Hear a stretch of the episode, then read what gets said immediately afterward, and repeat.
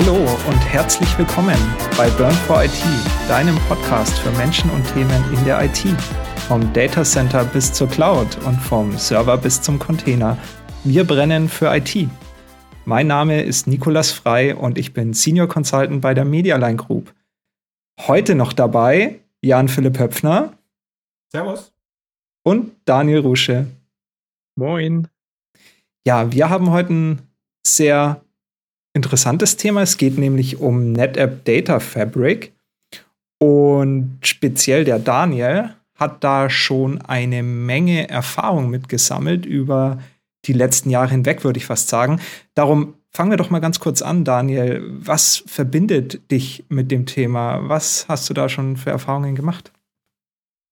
Ich habe ja so ziemlich in der, im ersten Lehrjahr, irgendwie im ersten Quartal vom ersten Lehrjahr in meiner ähm, Ausbildung meine ersten äh, Gehversuche mit NetApp gemacht, ähm, und weil, weil einfach mich ein Consultant an die Hand genommen hat und ich ähm, nach Aufgaben suchend gesagt habe, ey, kann ich schnell irgendwie helfen?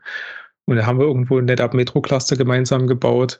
Also jeder eine Hälfte, er hat es vorgemacht, ich habe es nachgetippert, ohne groß zu verstehen, worum es geht. Ähm, und dann, wie es halt so ist, man fragt halt nach, warum mache ich dies, warum mache ich jenes. Und dann wächst man halt so Step by Step in ein Thema rein, bis man halt irgendwann das Ganze als Wettbewerb ums Mittagessen macht. Ähm, hm. Und der Schnellere bekommt vom Langsameren, Langsameren das Mittagessen äh, spendiert. Ähm, und als Azubi, als Azubi hast du echt viel Motivation, ja, also was das betrifft, weil Geld ist knapp.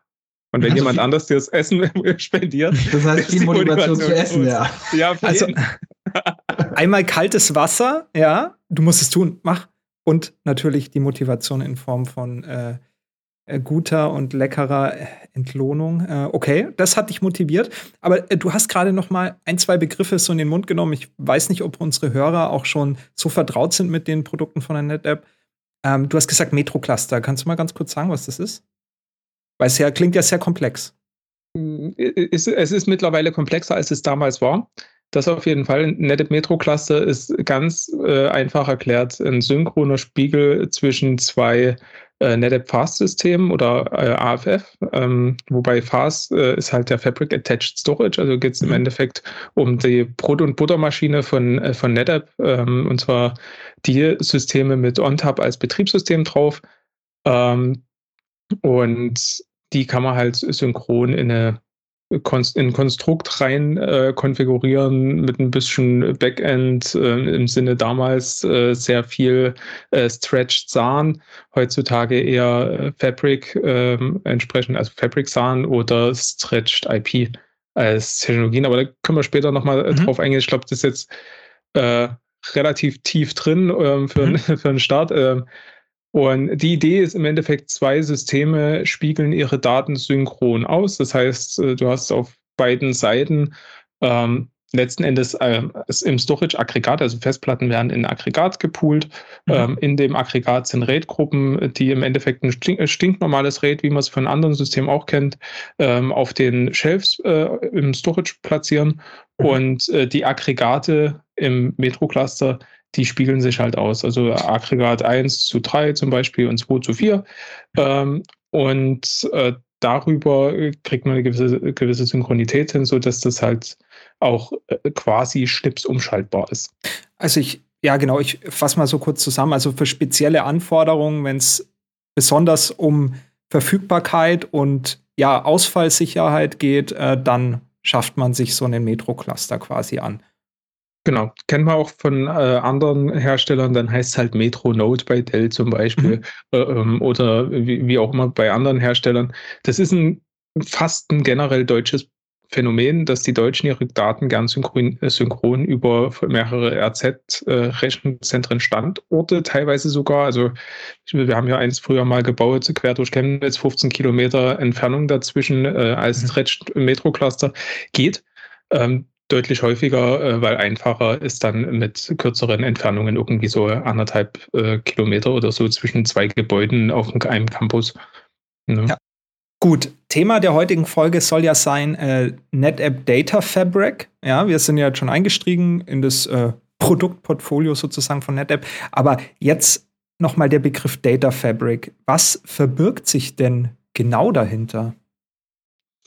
Ja, die Data Fabric oder der Data Fabric Gedanke von NetApp ähm, ist eigentlich eine ziemlich einfache und coole Idee.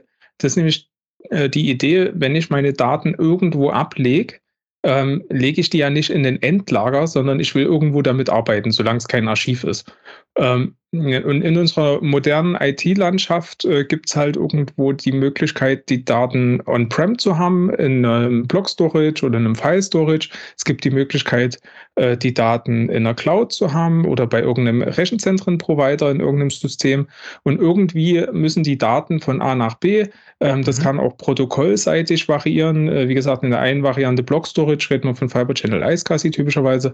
In der Variante ähm, File Storage, reden wir von CIFS NFS, dann gibt es noch Object Storage, der will auch noch bedient werden. Und mhm. irgendwie müssen die Daten von A nach B kommen und das ist typischerweise nicht einfach, wenn du mit verschiedenen Herstellern unterwegs bist und das ist natürlich auch nicht einfach, wenn du bei einem Hersteller bist.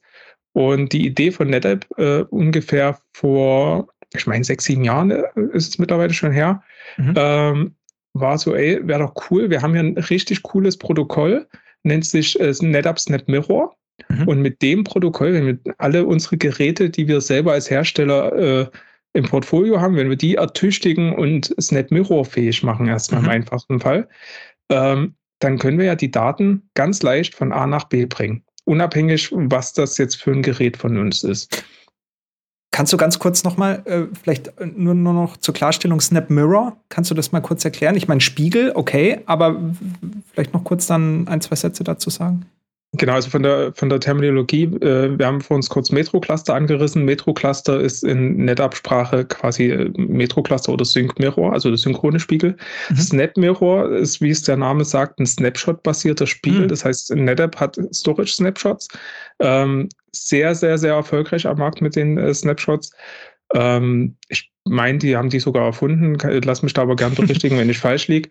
Ähm, und letzten Endes ist es so, für jede Datei, jeden Block, äh, was im Storage liegt, werden Snapshots angefertigt und zwar äh, in den Zyklen, wie man es in der Policy beschreibt. Das heißt, man sagt zum Beispiel, ich will einen stündlichen Snapshot von meinen äh, sämtlichen Ablagen, egal was ist. Und basierend auf dem Snapshot kann ich äh, mit einem Snap Mirror die, diesen Snapshot nehmen und von mhm. A nach B spiegeln. Ähm, ist insofern so einfach, dass äh, das NetMirror das eigentliche Übertragungsprotokoll ist und die äh, Pfeiler an beiden Enden, die sprechen halt miteinander und sagen, okay, ich habe jetzt äh, hier die Blöcke, die möchte ich dir gern schicken. Und der andere sagt, jo, äh, ich habe äh, meinetwegen die ersten 50 habe ich schon, ich nehme die nächsten 20, ah, dann habe ich noch einen und dann äh, es wird nur übertragen, was fehlt. Ja, es ist halt wirklich à la Change Block Tracking in dem Sinne, aber halt ja ähm, auf Basis von den Snapshots. Und es mhm. wird letzten Endes, wenn schon ein Grundsatz von Daten da ist, wenn quasi die erste Baseline passiert ist, auch nur noch der Snapshot übertragen. Ja. Macht es natürlich super effizient und äh, schnell vom eigentlichen Ausspiegeln. Also typischerweise ist so ein Snap Mirror von einem, egal wie großen Laufwerk, also es kann 100 Terabyte sein, ist eigentlich völlig egal. Wenn der einmal die Baseline geschrieben hat und die wird auch bei 100 Terabyte entsprechend lange laufen, mhm. ähm, aber wenn das einmal da ist auf dem anderen Ende, das Update, wenn die Änderung nicht groß ist, wenn wir sagen 5 Megabyte Änderung, in einem 100 Terabyte Laufwerk. Ja. Das ist halt Schnips da. Genauso ja. 5 Megabyte Änderung in einem frischen Laufwerk, was halt ganz neu ist, wo noch nichts drin liegt. Das ist genauso schnell. Und das ist natürlich ein Riesenvorteil. Und die Technologie ähm, ist halt der Grundstein für die gesamte Idee der NetApp Data Fabric. Und wenn man jetzt weiß, NetApp sieht sich selbst als Softwarehersteller, ähm, dann sieht man auch, okay, ähm, dieses Betriebssystem OnTap, auf dem die ganze NetApp-Story letzten Endes basiert, ähm, das gibt es halt nicht nur auf den Pfeilern äh, FAS, also Fabric Attached Storage und All Flash FAS, ähm, sondern das gibt es auch als OnTap Select im eigenen RZ in der VMware-Infrastruktur. Mhm. Das gibt es äh, genauso als OnTap Select beim äh, Hoster, wo ich mir irgendwo Compute und Storage äh, anbieten kann letzten mhm. Endes. Das gibt es als Cloud Volumes OnTaps äh, entsprechend in der äh, AWS-Wolke und das gibt es als NetApp Azure Files äh, bei Microsoft. Und hm. all das spricht Standard Snap Mirror.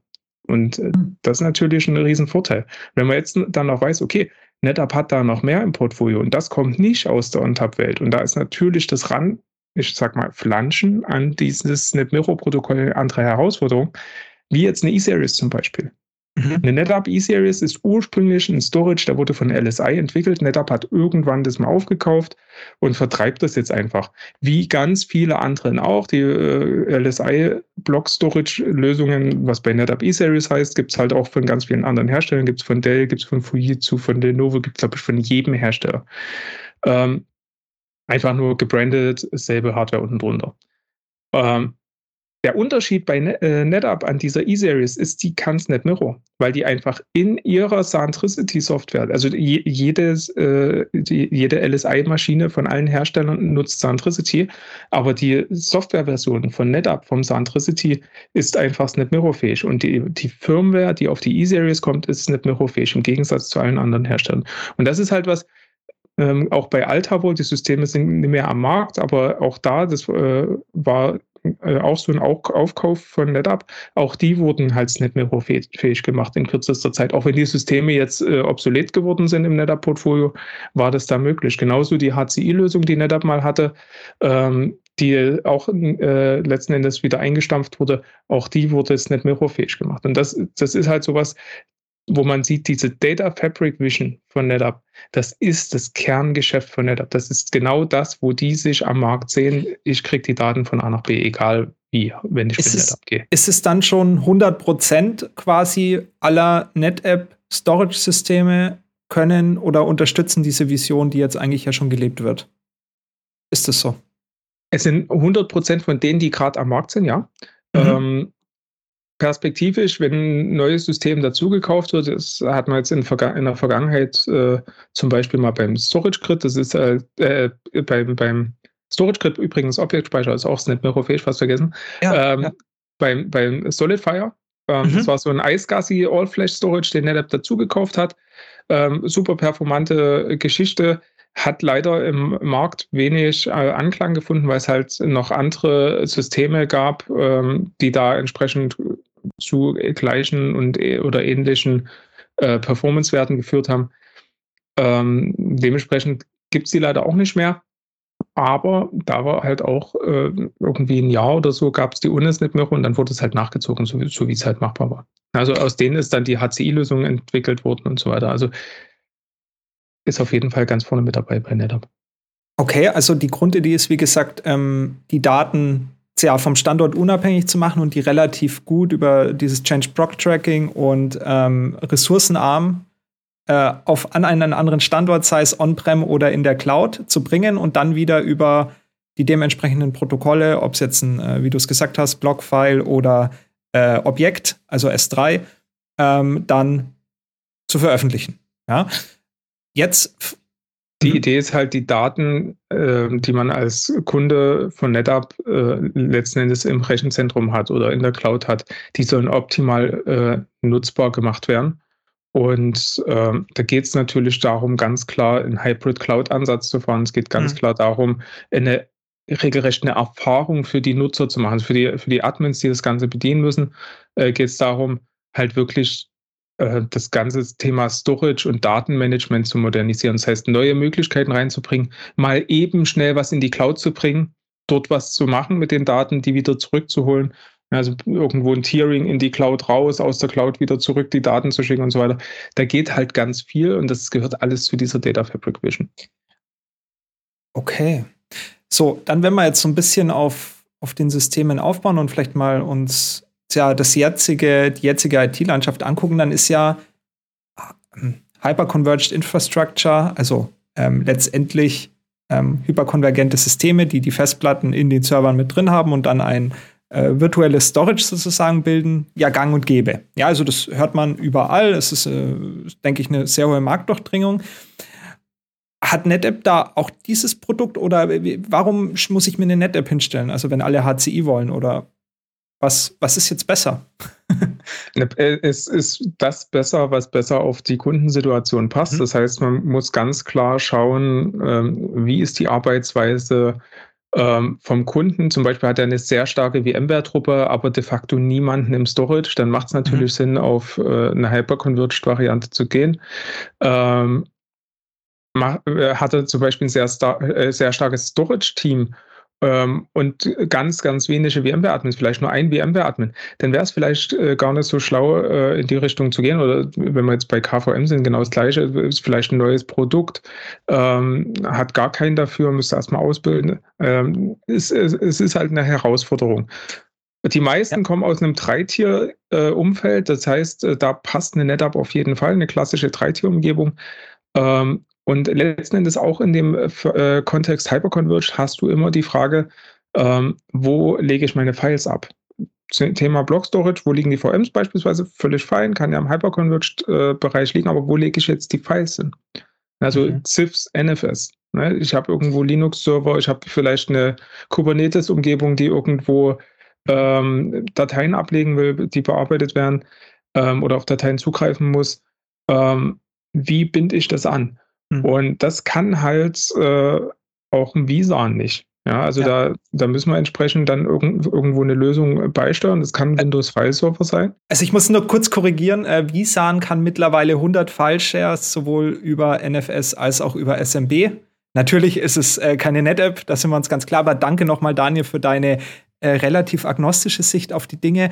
Ähm, ich fand das gerade toll, das äh, klang wirklich ähm, wie soll man sagen, also unbefangen. Ich meine, so ist es ja. Du orientierst dich an den Anforderungen der Kunden, ja. Manchmal ist halt, vielleicht kannst du auch noch kurz sagen, was, äh, weil du es gerade genannt hast, eine Dreitier, äh, vielleicht auch für unsere Hörer, weil der Begriff fällt sehr, sehr oft. Kannst du das mal kurz erklären?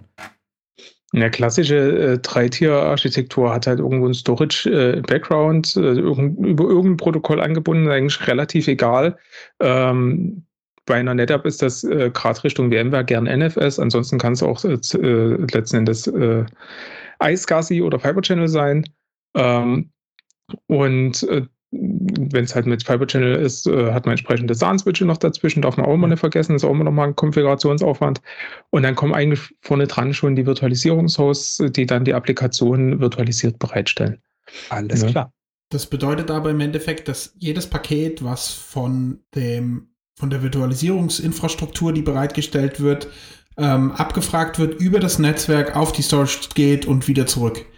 Wohingegen bei einem Hyperconverged-Infrastruktur die Datenpakete in der Regel lokal auf dem Host abgefragt werden und der Weg deutlich kürzer ist, oder? Na, jein.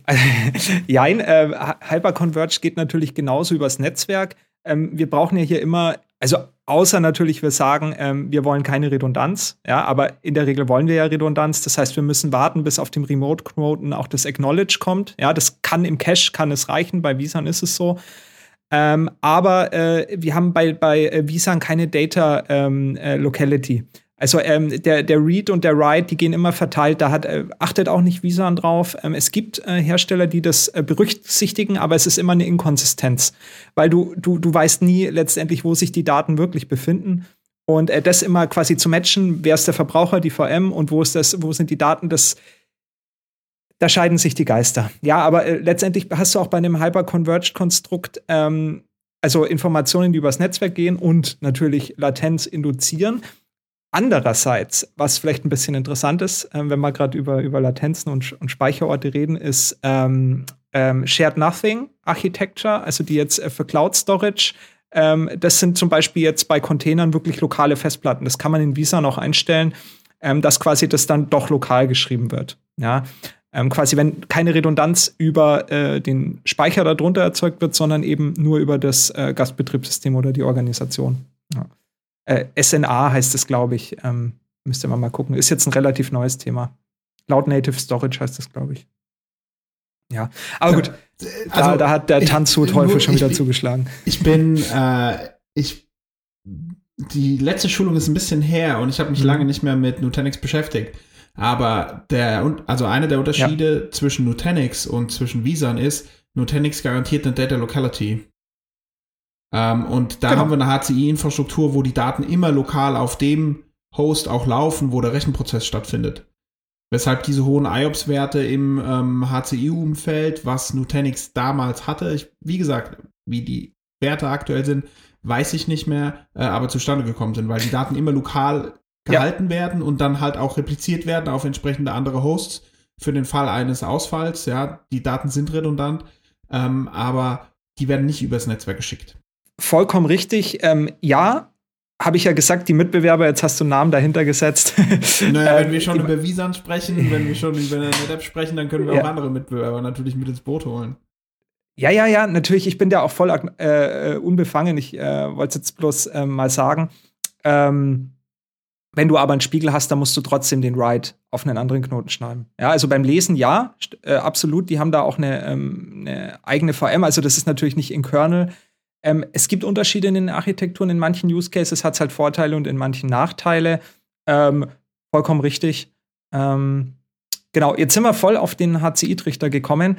Ähm, NetApp ist aber kein HCI und NetApp hat halt seine Use Cases. Äh, manchmal ist HCI besser, haben wir gerade gelernt, weil zum Beispiel die Betriebsmannschaft sich eigentlich schon mit der Technologie auskennt ähm, und äh, man das schon konsolidiert hat. Und manchmal hat man halt das NetApp-Team oder halt auch hohe Datenmengen, die das erfordern, äh, wo halt einfach eine ähm, hyperkonvergente Infrastruktur nicht, genug, nicht gut genug skaliert. Kann ja auch so ein Thema sein. Ähm, ja, schön. Ähm, so eine Dreitier-Architektur ähm, kann tatsächlich auch performanter sein als eine hyperkonvergente Infrastruktur. Das äh, ist immer eine Sache des Designs und äh, da sollte man dann als Kunde im Endeffekt auch seinen Partner der Wahl dazu ziehen und das mal durchsprechen. Kommt nämlich immer darauf an, wie die Daten auf den Storage zugreifen. Mhm. Ähm, oder, oder Quark die Daten, wie die Applikationen auf den Storage zugreifen. Ähm, von daher kann so eine 3T-Architektur tatsächlich sehr performant sein. Das große äh, Argument natürlich für eine NetApp im Vergleich zu anderen Storage-Anbietern äh, im Bereich 3-Tier, so generell erstmal, um, um mal das Thema 3-Tier äh, auch äh, abzuschließen, ist das Thema, dass NetApp natürlich der Hersteller schon seit Jahrzehnten ist, mhm. ähm, wenn es darum geht, Dateien bereitzustellen. Also das haben viele, viele, viele erst ganz spät äh, gelernt, wie es geht und sind auch noch nicht auf dem Level, wo eine NetApp mhm. unterwegs ist. Ähm, aber NetApp ähm, ist gerade, was die Dateifreigaben in Windows betrifft, also ZIPS, äh, ZIPS SMB, äh, sind die ganz weit vorne. Die können natürlich nicht alles. Also ich äh, stelle immer wieder fest, was die Kunden gerne sehen würden, wäre zum Beispiel so ein Thema wie ein äh, Windows Search Indexing. Das wird eine NetApp nie können, weil das viel Cache braucht und dafür ähm, müsste man halt wahrscheinlich ein, nochmal einen Controller dazu packen, der nur den Cache macht für Search Indexing. Ähm, vor allem, wenn man bei manchen Ämtern guckt, wie viele Daten die haben. Ähm, aber ähm, es gibt halt ganz viele Funktionen, die unterstützt werden. Und wenn man sagt, okay, die Funktion, die ich einsetze, das sind die, die unterstützt werden, auch bei einer NetApp, dann fährt man typischerweise sehr, sehr gut mit einer NetApp als äh, Windows-Fileserver-Ersatz.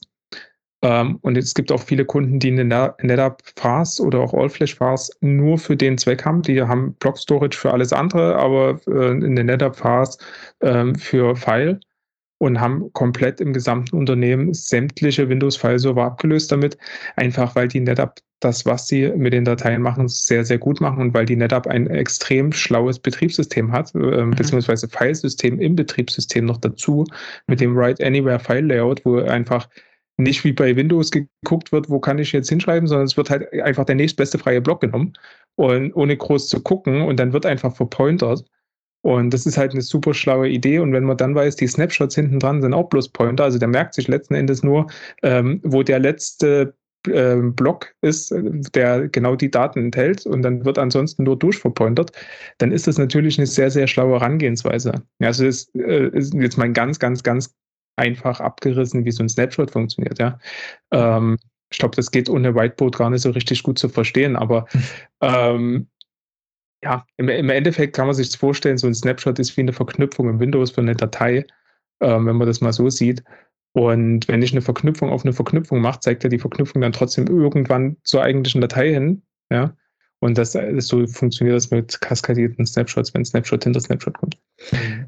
Sei es drum, Dreitier würde ich sagen, damit erstmal Haken dran. Mhm. NetApp, wie gesagt, sieht sich als Softwareanbieter. Das heißt, wir haben ja noch ähm, andere Bereiche, wo so eine NetApp interessant ist. Und äh, gerade im Hyperconverged-Umfeld kenne ich einige Kunden, die da entsprechend einen OnTap Select für ihre File-Daten einsetzen. Die, die mhm. sagen, Hyperconverged, super cool, passt genau auf unseren Anwendungsfall. Wir haben eine super starke VMware-Mannschaft.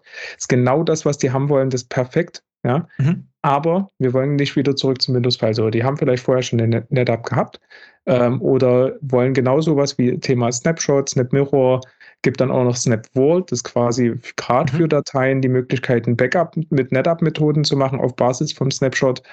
Ähm, gibt die Thematik Flex Clone, dass man relativ leicht über Snapshot-Verpointerung, äh, über, über doch Snapshot-Verpointerung äh, einen Clone anlegen kann, was letzten Endes ähnlich wie ein Instant-Clone bei anderen Herstellern ist. Ähm, und, und äh, das dann auch als separaten ähm, ja, Share beispielsweise bereitstellen kann, ohne Daten zu verbrauchen. Ja? Also muss man auch mal ganz, ganz nüchtern sehen. Jetzt, und das Ganze, und das Ganze natürlich immer bei, bei NetApp dann auch in der Software-Variante mit Dedo, mit Compression, ja. mit allem Pipapo. Jetzt, jetzt könnte man meinen, ähm, dass du bei der Interface ähm, ein Engineer bist und äh, NetApps noch einrichtest. Aber nee, du äh, machst ja jetzt, bist ja in, neue Gefilden, in neuen Gefilden unterwegs und äh, verkaufst ja jetzt die NetApps sozusagen. Ähm, nicht nur. nicht nur, du richtest sie auch noch ein. Nee, Nein, ich, ich verkaufe auch anderes. Du verkaufst auch anderes, okay. Gut. Nee, ähm, worauf ich hinaus will, du hast ja in deiner Historie dann schon eine Menge Projekte und Herausforderungen gehabt, also die sich wirklich mit diesem Engineering beschäftigt haben. Also, ähm, wie erfülle ich optimal die Kundenanforderungen, wie richte ich das ein? Ähm, was ist dir, was, was hat dich da besonders geprägt? Gab es da irgendwie Projekte, die dir besonders im Gedächtnis geblieben sind, wo du sagst, hey, das, boah, da hätten, haben wir am ersten Anfang gar kein Land gesehen und dann irgendwie ja, ähm, tatsächlich ist es eher nicht das, was mir hängen bleibt, dieses ah, Projekt mega komplex und dann haben mhm. wir es doch irgendwie gewuppt. Das ist eher, glaube ich, für mich auch nicht so das Prägende, das, das was mir omnipräsent zum Beispiel äh, hängen geblieben ist, was mich auch im Nachgang in meiner Karriere sehr geprägt hat, sind dann eher so die zwischenmenschlichen Momente, hm. wenn man beispielsweise bei einem Kunden auf der NetApp ein Antivir einrichtet und dann sieht halt äh, der Backup-Server seine Quelle nicht mehr und kann das Backup nicht abziehen und der Backup-Admin wird dann maximal unentspannt und äh, äh, sieht dann sein äh, Backup-Fenster schon äh, vor dem Auge dahin rinnen. Ähm, und äh, dann setzt man sich halt zusammen ähm, und das, das habe ich mir halt ganz, ganz krass mitgenommen für mich persönlich, auch dann in dem Moment, wo alle mhm. total aufgeregt sind, halt wirklich ruhig da zu sitzen. Umso aufgeregter mein Gegenüber wird, umso mehr fahre ich runter. Ja. Und klar gibt es dann mal so einen äh, Satz von der Seite, so von wegen Herr Rusche, Ihre äh, Gelassenheit und Ihre Ruhe kotzt mich an. Ja. ähm, das gibt es aber dann im Nachgang, nachdem alles wieder lief, äh, gab es dann ja. eins zu eins auch das Feedback. Das war übrigens positiv gemeint, was ich vorhin gesagt habe. ja, aber also das ist was, das ist, also gerade diese Situation, die hat mich sehr, sehr geprägt. Ähm, ich bin auch den äh, Kollegen beim Kunden vor Ort sehr dankbar. Ich habe auch äh, heute noch Kontakt äh, da rein. Mhm. Ähm, das ist äh, zum Beispiel was, was mich sehr geprägt hat. Ähm, ansonsten natürlich ganz viel das Zwischenmenschliche. Ne, man, wenn ich an meine Consulting-Karriere denke, denke ich an äh, ganz viele Abende, wo ich mit verschiedenen Kunden dann irgendwie Wartungen gemacht habe, irgendwo Updates gemacht habe oder so. Ähm, das ist äh, ganz klar hängen geblieben, aber vor allen Dingen wegen dem Zwischenmenschlichen, ja. Mhm. Und ähm, natürlich hast du dann auch so Sachen, ähm, wo du halt mal ein cooles Projekt gemacht hast, was, was hängen geblieben ist, ähm, oder wo man ähm, quasi gemeinsam mit den Kollegen für NetApp, für eine äh, Lösung, wo NetApp sagt, ey, das wäre eine coole Lösung, könnt ihr das mal pilotieren ähm, und da im Endeffekt einen Beitrag geleit, geleistet hast, dass man da irgendwo gemeinsam mit einem Kollegen was pilotiert hat. Ähm, und da, das geht ja von, man hat drüber nachgedacht, mit einem Kollegen drüber geredet und äh, rein der geistige Input bis hin zum Doing ist ja da auch wieder alles dabei. Ähm, und ja, als, als Consultant macht man halt auch viel Vertriebsunterstützung und, und Presales und so weiter. Und auch da ist immer viel hängen geblieben, aber das so dieses ähm, Big Project Denken, was man als Außenstehender immer beim Consulting mhm denkt, das, das, das ist das, was jetzt hängen bleibt. So, ja, geht jetzt zum Riesenkunden, reißt ein Projekt für anderthalb Millionen ab oder so, nur Dienstleistungen, so in der Art. Das ist eher das, wo du sagst, okay, äh, da, da habe ich jetzt irgendwie äh, Jahre an Arbeit vor mir und irgendwie habe ich das äh, im, im, kleinsten Zeitraum runtergearbeitet. Keine Ahnung, wie ich das geschafft habe. Das ist eher mein Eindruck immer gewesen. ähm, aber die, diese zwischenmenschlichen äh, Komponenten sind schon mehr, die, die hängen bleiben, glaube ich. Also wenn es mit dem Kunden harmoniert, gibt es nichts Schöneres. Und da bleiben dann auch ganz viele Situationen zurück. Und natürlich auch, wenn was nicht harmoniert. Ja. Also auch wenn, wenn da mal irgendwo was kracht und man ja, nicht so, nicht so ein harmonisches Miteinander mit dem Kunden hat, das prägt einen natürlich auch, weil das will man dann beim nächsten Mal gerade bei dem Kunden, aber auch bei anderen Kunden anders haben. Ne? Hm. Also bist du quasi mit allen Wassern gewaschen, äh, hast jetzt natürlich tolle Voraussetzungen, also nicht nur natürlich NetApp und andere äh, Lösungen ähm, zu erstellen, die dann auch auf deinen Erfahrungswerten basierend, äh, denke ich, ähm, vielen Kunden natürlich weiterhelfen können. Ähm, aber darüber hinaus, ich meine, es geht ja jetzt weiter.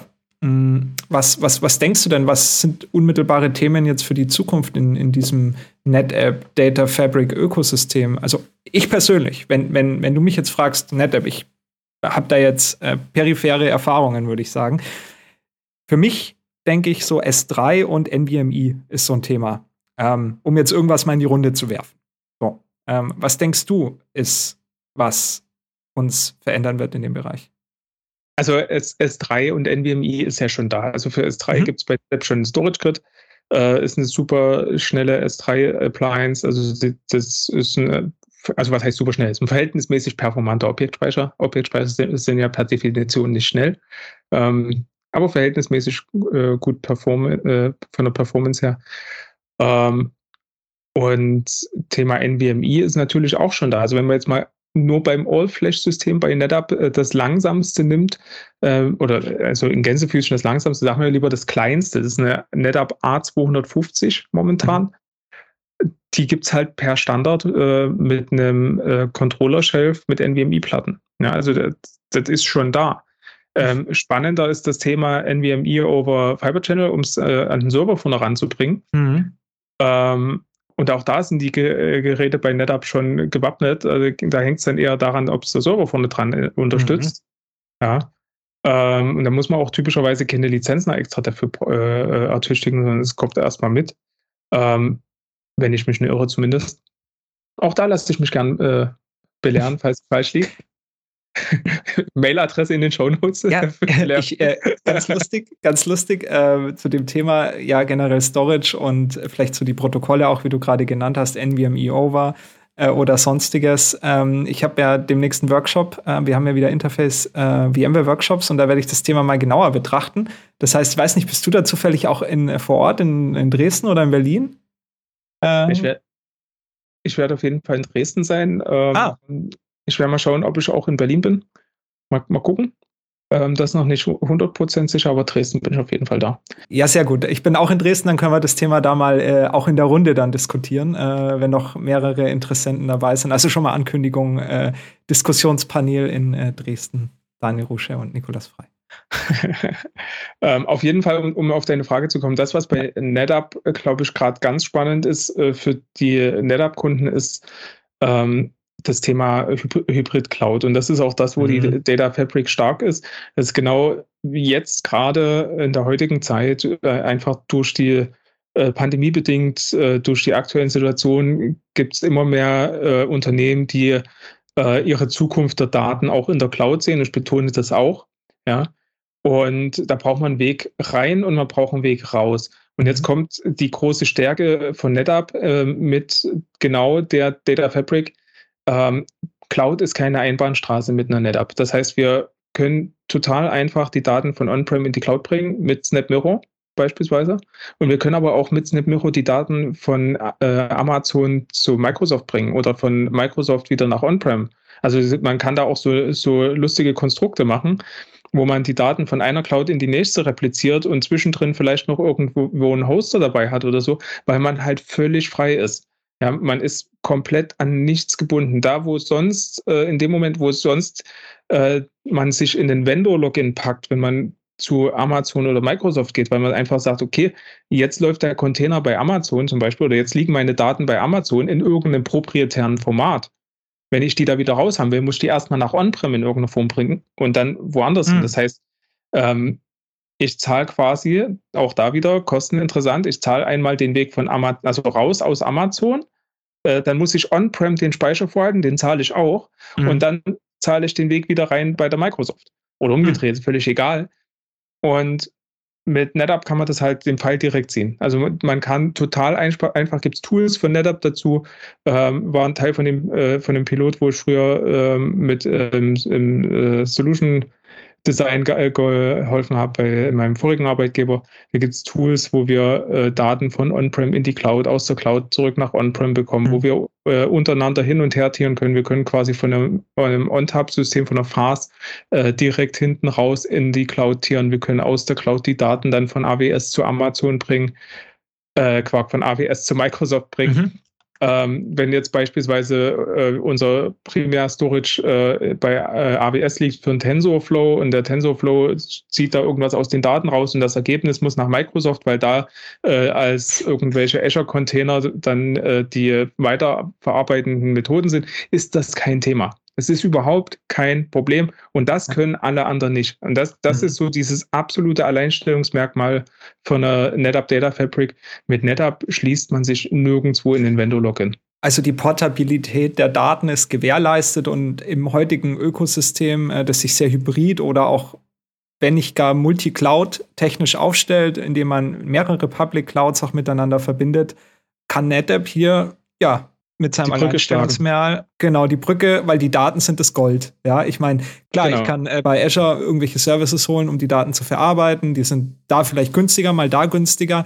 Aber wenn ich irgendwo auch eine Kontrollebene, aka Cloud Management Plattform habe und vielleicht eine NetApp, kann ich hier wirklich flexibel agieren und äh, wie du schon gesagt hast, den, den Vendor-Login minimieren. Ja, ich meine, es gibt, ich meine, ich habe immer ähm, irgendwie ein Login, ja, ähm, aber äh, das klingt schon mal ganz schön gut. Also war mir jetzt auch, äh, auch erstmal nicht so bewusst. ja. Das Schöne ist, äh, NetApp bietet Tools nicht nur, um auf NetApp draufzukommen, sondern auch um von NetApp wieder runterzukommen. Mhm. Also ähm, wenn man da mal mit, dem, mit seinem Partner spricht, mit den NetApp Consultants, da gibt es äh, entsprechende Tools, äh, um irgendwo Daten von A nach B zu bekommen, egal in welcher Form, die deutlich sinnvoller funktionieren als ein Robocopy. Ähm, aber da, davon abgesehen, äh, ich glaube, ganz weit früher, wo NetApp mal angefangen hat mit der Data Fabric, wo die Vision auf den ersten NetApp äh, äh, Insight, wo, äh, also jetzt nicht generell ersten, sondern auf, wo die erstmalig auf der NetApp Insight präsentiert wurde, wo ähm, letzten Endes ja, der, äh, der Gedanke in die Massen gestreut wurde, da war, glaube ich, der Leitspruch Your Data Everywhere. Mhm. Und ähm, heute sind wir in einem Status, wo genau diese Vision Realität ist. Ähm, und wir können mit den, äh, in dem NetApp-Universum, sage ich mal, die Daten von A nach B bewegen, ohne große äh, Aufwände. Natürlich äh, kostet es Zeit. Ähm, die Daten haben eine gewisse Größe, aber insofern mhm. schon irgendwo irgendwas von deinen Daten liegt, geht es dann Snapshots typischerweise sehr schnell. Ich ich gehe jetzt mal mit ein bisschen kritischer Sicht äh, in das Thema rein, weil das ist ja alles schön und gut. Wir haben ja schon in vorherigen Folgen gesagt, dass der Trend eher Richtung Multicloud geht, verschiedene Services von verschiedenen Anbietern zusammen zu nutzen. Ähm, du hast eben das Thema Kosten schon angesprochen. Bei dem einen Traffic In, bei dem anderen Anbieter Traffic Out. Wenn wir jetzt mit den Public Cloud Providern arbeiten, dann können da ziemlich hohe Kosten auf uns zukommen. Ähm, ja. Ich bin der Meinung, so coole Features wie die NetApp auch bietet oder andere Hersteller auch bieten, wo ist denn der Use Case? Welcher Use Case erlaubt es mir, das volle Potenzial von der Data Fabric auszuschöpfen? Weil ich tatsächlich immer wieder auch feststelle, dass viele Kunden sagen, ja, es ist ja cool, dass meine Daten theoretisch überall liegen können, will ich aber nicht, ja, und ich brauche auch vielleicht nicht dieses dieses eine Tool in Form von der Data Fabric, um meine Daten zu spreaden? Mir fällt ein Use Case sofort ein, weil das war auch der, für den die meisten meiner abstimmenden Zuhörer gewotet haben, und das ist Disaster Recovery in der Cloud. Das ist der einzige Use Case, der auch mir einfällt zum Thema Disaster Recovery. Aber wenn wir jetzt wirklich ja. von, von, von Applikationen sprechen, die mhm. im Multicloud-Universum funktionieren sollen, da fällt mir tatsächlich noch kein Use Case ein, weil einfach die Daten und die Latenzraten so vehement sind, dass die äh, Applikationen mitunter nicht mehr richtig laufen können.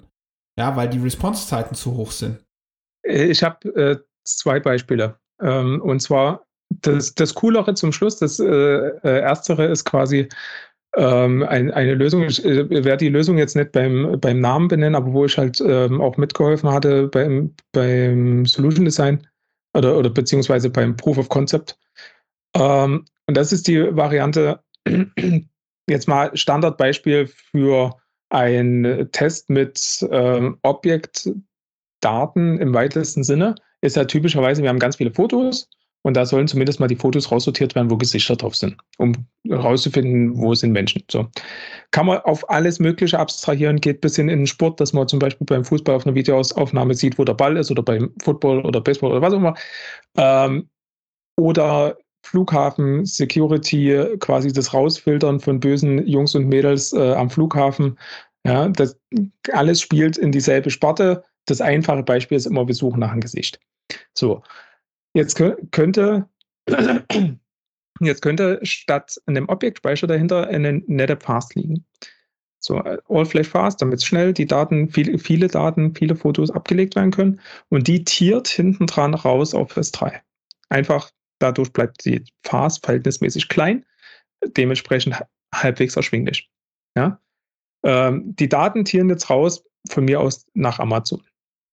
In Amazon läuft ein ähm, eine, eine KI-Lösung.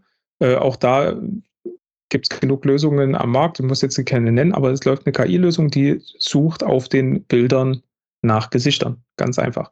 Alles, was kein Gesicht hat, wird verworfen. Alles, was ein Gesicht hat, wird weiterverarbeitet. Weiterverarbeitet kann in dem Moment heißen, es wird weitergegeben zum nächsten Bearbeitungsschritt. Das kann nämlich sein, ähm, es wird weitergegeben zur Bundescloud zum Beispiel, um da zu gucken, wo sind irgendwie böse Jungs und Mädels. Oder zu, zu AWS, wenn die es in, in äh, zu, zu Microsoft, wenn die es bei Microsoft liegen haben, ist völlig egal.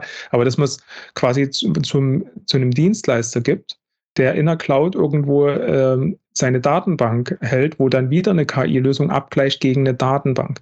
Und dann wird als Rückgabewert zurückgegeben, ähm, okay, wir haben jetzt hier meinetwegen, wir, wir, machen alle zwei Minuten am Flughafen ein Foto und äh, wir haben jetzt hier ähm, vor zwei Minuten ein fotografiert, ein, ein Foto fotografiert, in dem Bereich, da war jemand und gleitet das Foto mit, wie der aussieht.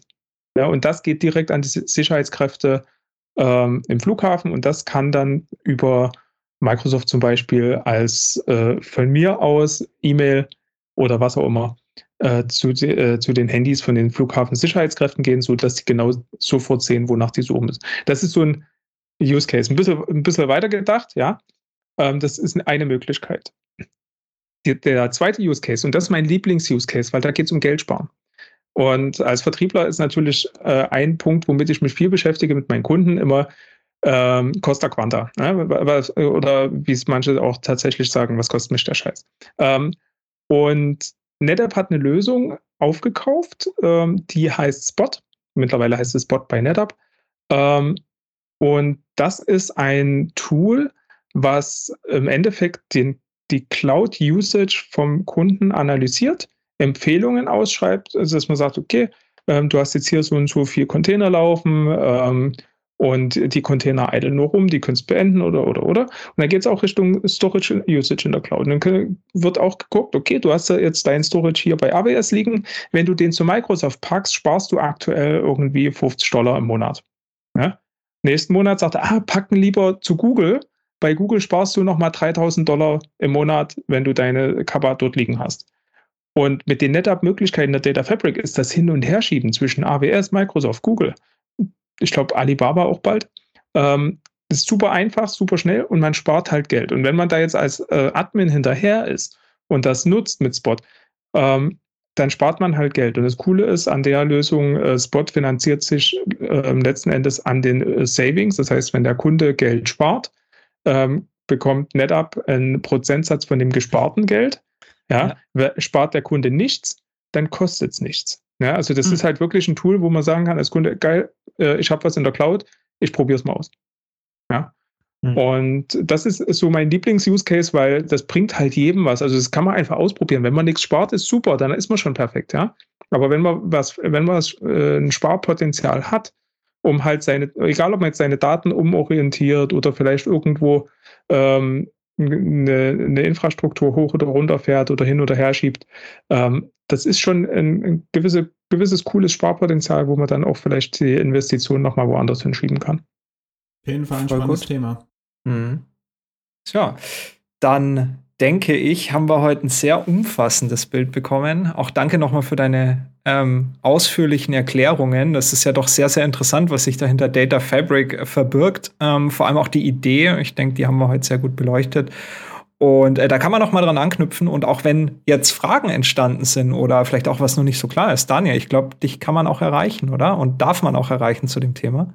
Auf jeden Fall am einfachsten entweder ähm, über die übliche Mailadresse äh, daniel.birn-vor-it.de oder Twitter at Daniel Rusche ähm, oder ja, LinkedIn ja, äh, Steht alles in den Show Notes. Alles in den Show Notes, ganz genau. Steht alles in den Show Notes.